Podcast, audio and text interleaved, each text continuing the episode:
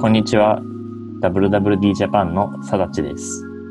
まやです。いろいろ深く考えすぎて、ついついめんどくさいと言われがちな僕たちが送る考えたい言葉。2週間に1回ファッションビューティー業界で使われる言葉について語り合います。僕はソーシャルエディターのさだちです。大学ではジェンダーを勉強しながら LGBTQ+, 向けメディアでライターをしていました。翻訳担当のまやです。オランダの大学に進学して、考古学やジェンダー学を専攻していました。このポッドキャストでは、当たり前だと思っているものに疑問を持ったり、その歴史や成り立ちに興味を持っている2人がもう一度考えたい言葉について話します。今回の言葉はバレンタインです。はい。まあ、バレンタインは2月14日で、まあ、カップルとか、まあ、愛にまつわるイベントとして知られている日だと思うんですけど、まあ、日本だと特にまあチョコレートをあげる日で、あの、一般的には女性から男性にあげる日だというふうに思われて、まあ、そこから派生して友達同士にあげるチョコだったりとか、あの、チョコじゃなくて何何かしらのプレゼントをあげる日っていうふうになってますね。で、その起源はい。について一説なんですけど、あるのが、えっと、遡ること、ローマ帝国の時代ですね。ローマ帝国の2月14日にパレンティヌスが、えっと、処刑をされた日として、で、その人がもともと、こう、結婚もできないまま戦争を送られる若者がかわいそうって思ったこのキリスト教司祭の方で、その若い兵士の結婚式を内緒で行ったんですね。うんうん。それによって処刑されたことから、まあ、聖バレンタインと聖人になって広く知られるようになったと。はい。で、まあ、あと、ローマ帝国は途中からキリスト教になってはいるんですけども、その前からローマ神話とか、そっちの信仰もあって、2月14日がもともと女神の祝日で、その女神があの家庭や結婚の神だったんですね。それを祀る日が2月14日だったことで、その日にあえて処刑をしたので、まあ、重なったんですよね。その愛のために死んだこの司祭と、まあ、元々のその日が愛に関する、結婚とかに関する日だったっていうことで、まあ、あの、両方重なって愛に関する祝日っていう風になったっていう説が、そこからどうやって今のこの現代の形になったかっていうのはすごい、まあ、諸説ある。あと、まあもちろん多分最初にそれで欧米でまた現代風のイベントになって、それが日本に来たっていう感じです。そうですね。その流れの途中で、どこのタイミングでチョコが導入されたのかとか、そういうのは、うんうんうんまあ、こ、のバレンタイン商戦と呼ばれる中で、うんうんうんうん。あの1900年代頃に始まったんじゃないかとか言われてるんですけど、そうですね。なんか、イギリスの、まあ、あの、カドバリー社、チョコレートで有名なカドバリー社が、まあ、イギリス国内でチョコレートをあげるっていう、あの、マーケティングをしたっていう説もあって、まあ、それから日本に来たのか、日本でチョコレートをあげるっていう部分が生まれたのかとか、まあ、いろんな説があります。で西洋でも、あの、まあ、プレゼントをあげるっていう文化はあるんですけど、西洋、まあ、特に自分がいたアメリカとか、まあ、ヨーロッパとかではそうなんですけど、あの、まあ、チョコレートだけではなく、まあ、お花とか、カードだけとか、もしくは飴、なまあ、お菓子とか何でもいいんですけど、まあ、チョコレートも確かにその大きな、まあ、カテゴリーの中の一つではあるので、まあ、そのもしかしたらチョコレートだけが切り抜かれてしまったっていう、あの、説もあります。うんうん、そうですね。私がその過ごしたイギリスでは、バレンタインはお花を男性から受け取ったり、うんうんうんうん。あの、まあ、何かしら甘いものを一緒に食べたりとか、なんかそういう感じでしたね。チョコレートに限定するものでは確かになかったですね。うん。なんかアメリカとかだと結構多いのはなんか、とにかく赤いキャンディーみたいな。大体、あうの、んハート型のなんかキャンディーだったりとか、ちょっとパステルカラーのなんか、うん、マシュマロというか砂糖菓子というか、そういうのになんか、あの、ラブとか書いてあるとか、まあ、とりあえず愛、ハート、赤っていうところは日本と結構共通しているかなと思います。うんうんうん。で、まあ日本でじゃあ独特なのは、ホワイトデーは独特だと思うんですよ。そうですね。日本と韓国、もしくはちょっと中国、台湾あたりでしかないと言われてますね。うんうんうん。でもそのオリジンは日本って言われてて、それがまあこの贈り物をもらいっぱでどうなんだ的文化というかまあ、うんうんうんうん。日本の方が多分この一人がもう一人にあげるっていう性質がすごく強いから、お返しをするってことが自然にちょっと発生したうんうん。から、3月14日のホワイトデーはチョコレートをもらったら、まあ、マシュマロとかクッキーとか、チョコじゃないお返しのイメージがあるんですけど、私は。そうですね。なんかまあチョコをあげると、なんかそのチョコを溶かして返したみたいな意味で、ノーっていうあ意味になるって聞いたことあります。あ、でも確かになんかキャンディーだと僕も好きだよ的メッセージみたいな。うんうんうん。なんか、そういうのもありますありね。うん。はい。ホワイトデーに関連して、韓国ではブラックデーって呼ばれるものもあるんですよね。はい。あの、これは逆に、まあ、まあ、日本と韓国でそのバレンタインが女性から男性、ホワイトデーが男性から女性なんですけど、ブラックデーは逆に、まあ、独身とか、特にあげる人がいない人とかが、まあ、黒い洋服を着て集まって、あの、チャジャンミョン、韓国風のジャージャー麺、黒うんいうんから、それを食べるっていう、まあ、日が発生したりとかして、バレンタインっていう、まあ、カテゴリーで今回話しているんですけど、まあ、それからいろんなイベントが発生してできているっていうのも面白いですよね。うん。面白いですね。じゃあ、バレンタインにちなんで、ファッション、ビューティー業界でどういう取り組みがあるのか、ちょっと紹介していますか？そうですね。はい。はい。と今年発表したもので、私がその翻訳担当もしてることもあって、ちょっと海外ニュースとか普段見てるんですけど、はい。で一つ目が、えっと、ビヨンセとアディダスによる IB パークっていうブランドがあるんですけど、はい。IB パークがバレンタインコレクションを出していて、渡辺直美さんもあの出演というか参加されているんですね。あ、見ました。はい。で、これがあの、まあ本当赤を基調としたコレクションで、うんうんうんサイズ展開、ジェンダーなど結構ニュートラルに展開しているっていうブランドで、ビヨンセらしいというか、このディーババイブスをすごい感じるコレクションとなっていますね。あとは、カイリー・ジェナーのカイリー・コスメティクスからバレンタインの、まあ、ビューティーのコレクションが出たと。まあ、結構これは、バレンタインのコスメって多分毎年いろんなブランドから出てるので全然珍しくはないんですけど、なんか自分の中ではこう、バレンタインのやっぱり色って赤じゃないですか。で、なんか赤ってビューティーには常にあるものというか、なんかうん赤い口紅ってそんなに特別じゃないというか、あの、なんであんまり自分の中では目立たないかなとも思ったんですけど、まあ、いろんなブランドからバレンタインのメイクセットみたいなのが出てますね。ビューティーなアプローチは、本当にパッケージのデザインとかそういうところですよね。そうですね。まあある意味、他のイベントと比べて、あの、まあ、ハートとか赤とかピンクなので、そのシーズンが終わってもまあ使いやすいというか、持ってても違和感のないうんものっていう意味で、まあ、人気はあるのかなと思います。確かに。まあ、バレンタインコレクションとかバレンタインに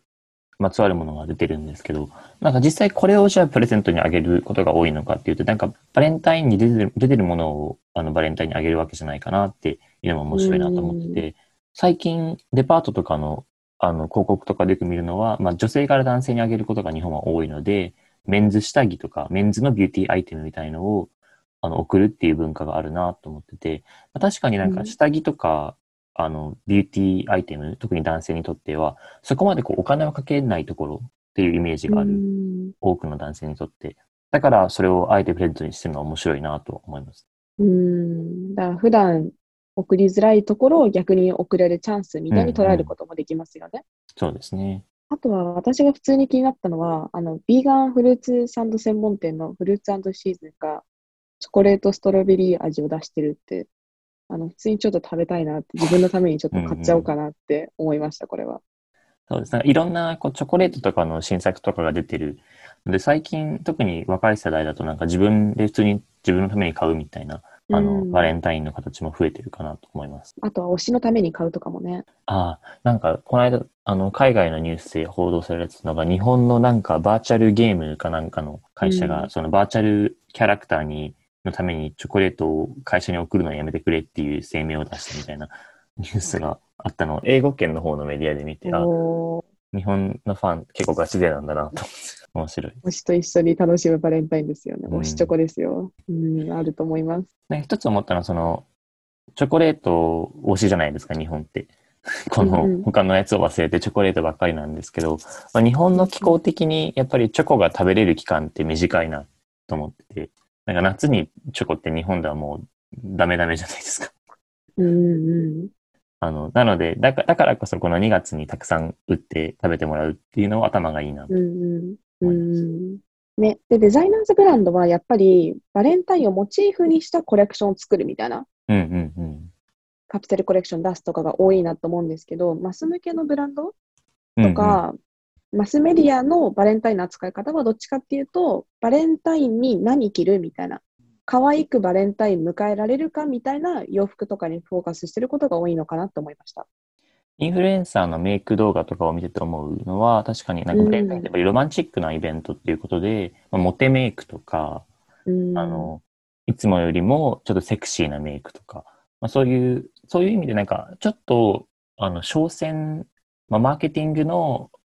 やつとちょっとずれているところはあるかなと思います。なんか本当に使え、そのバレンタインに使ってほしいものというよりもモチーフのものを売っているのに対して、まあ、本当にバレンタインに消費者が使っているものは意外とすでに売ってあるものだったりするというか。うんうんうんうんうん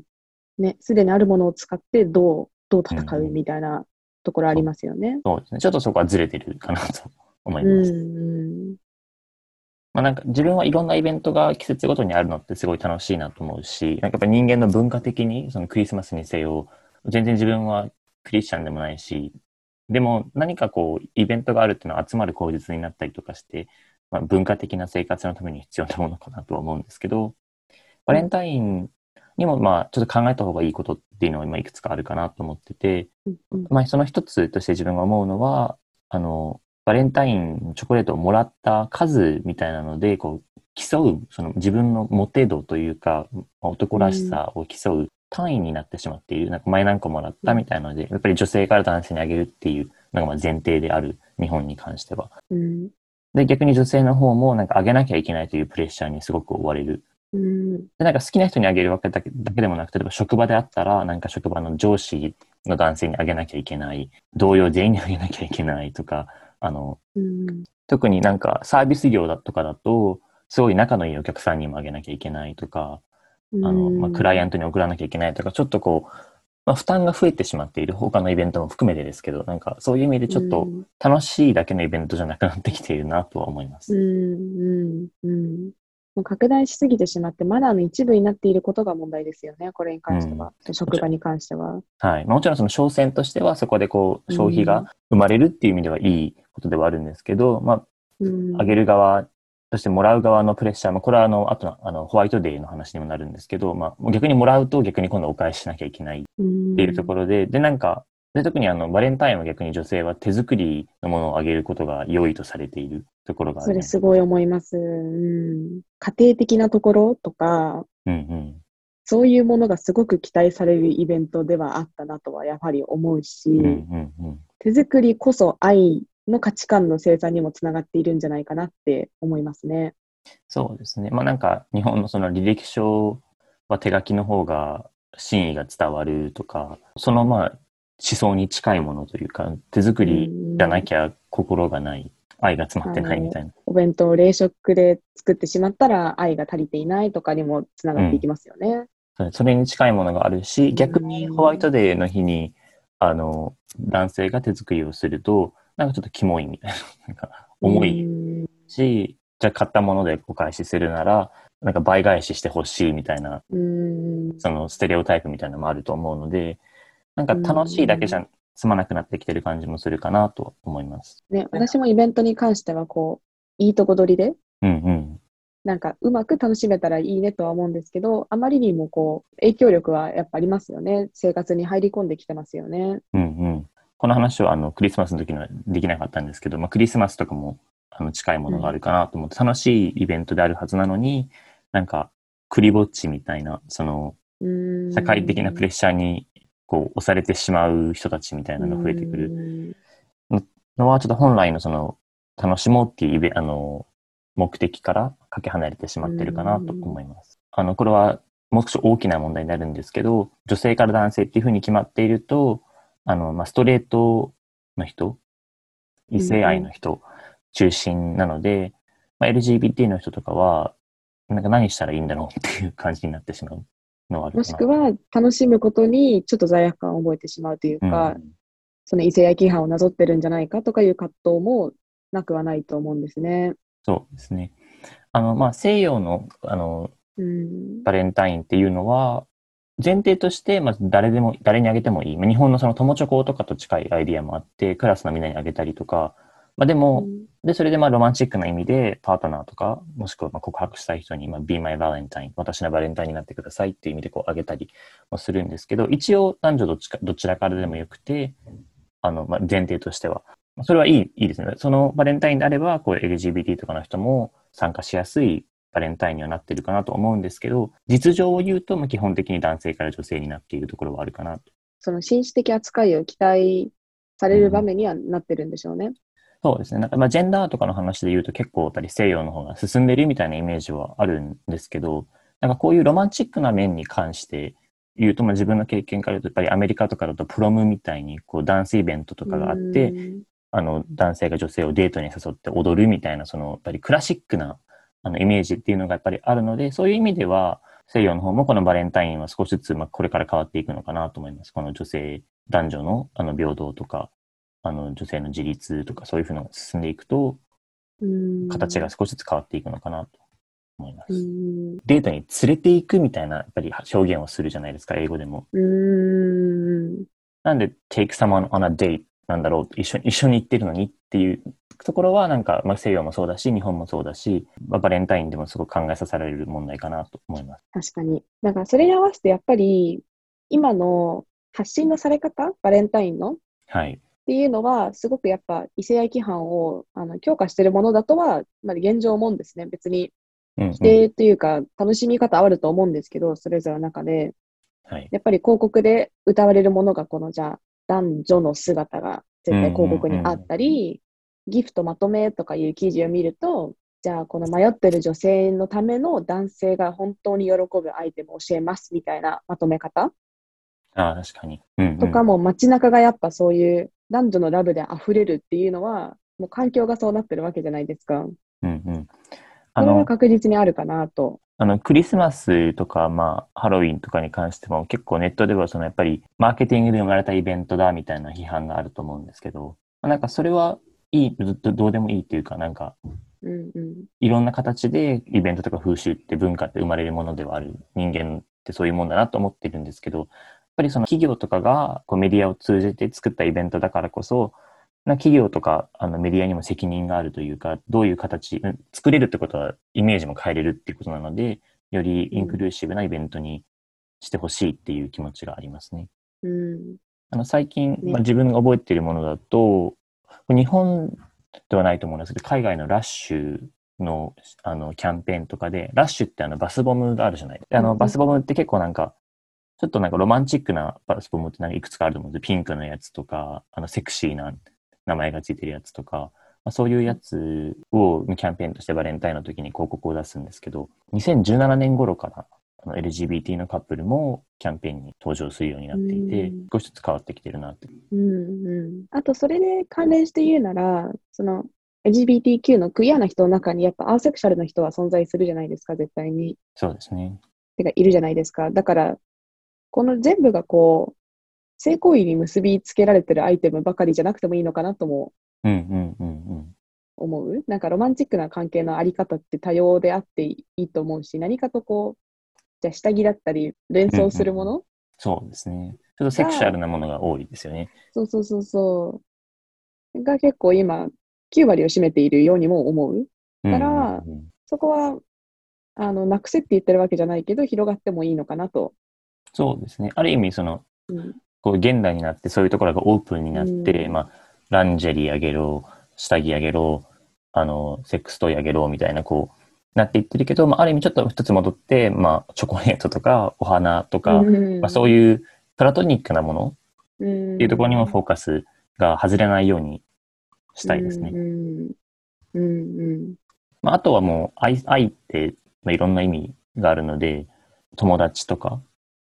家族とか、にも必ずしも恋愛感情があるわけでもないし、あの、恋愛感情がある対象がずっといるわけじゃないじゃないですか。いない時ってあるので、うん、それの年でもバレンタインっていうのをまあ楽しめるような形があればいいなと思います。うん、だからこう、友チョコが本命チョコの格下なわけじゃないですもんね。なんか。あそうなんですよ。うんうん。下じゃない。チョコたちってみんな平等でいいもんね。いいですね。なんか、本命チョコと友チョコ平等っていう。ね、そうそう、なんか、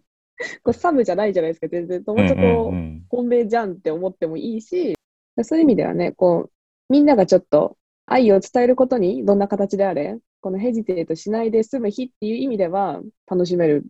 要素はやっぱいっぱいある日だとは思います。じゃあ今日はこんな感じでバレンタインの期限からどうやって企業が参入して今の社会に浸透してきたかなどについてお話ししました。その中でえっと、企業の出してるコレクションとかも紹介したので、気になった方はぜひ見てみてください。で、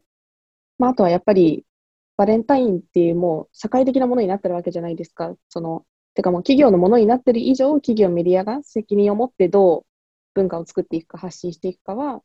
改めてこれからもっとあの考えていける部分だと思います。で今週もお聞きいただきありがとうございました。またお待ちしてます。ありがとうございました。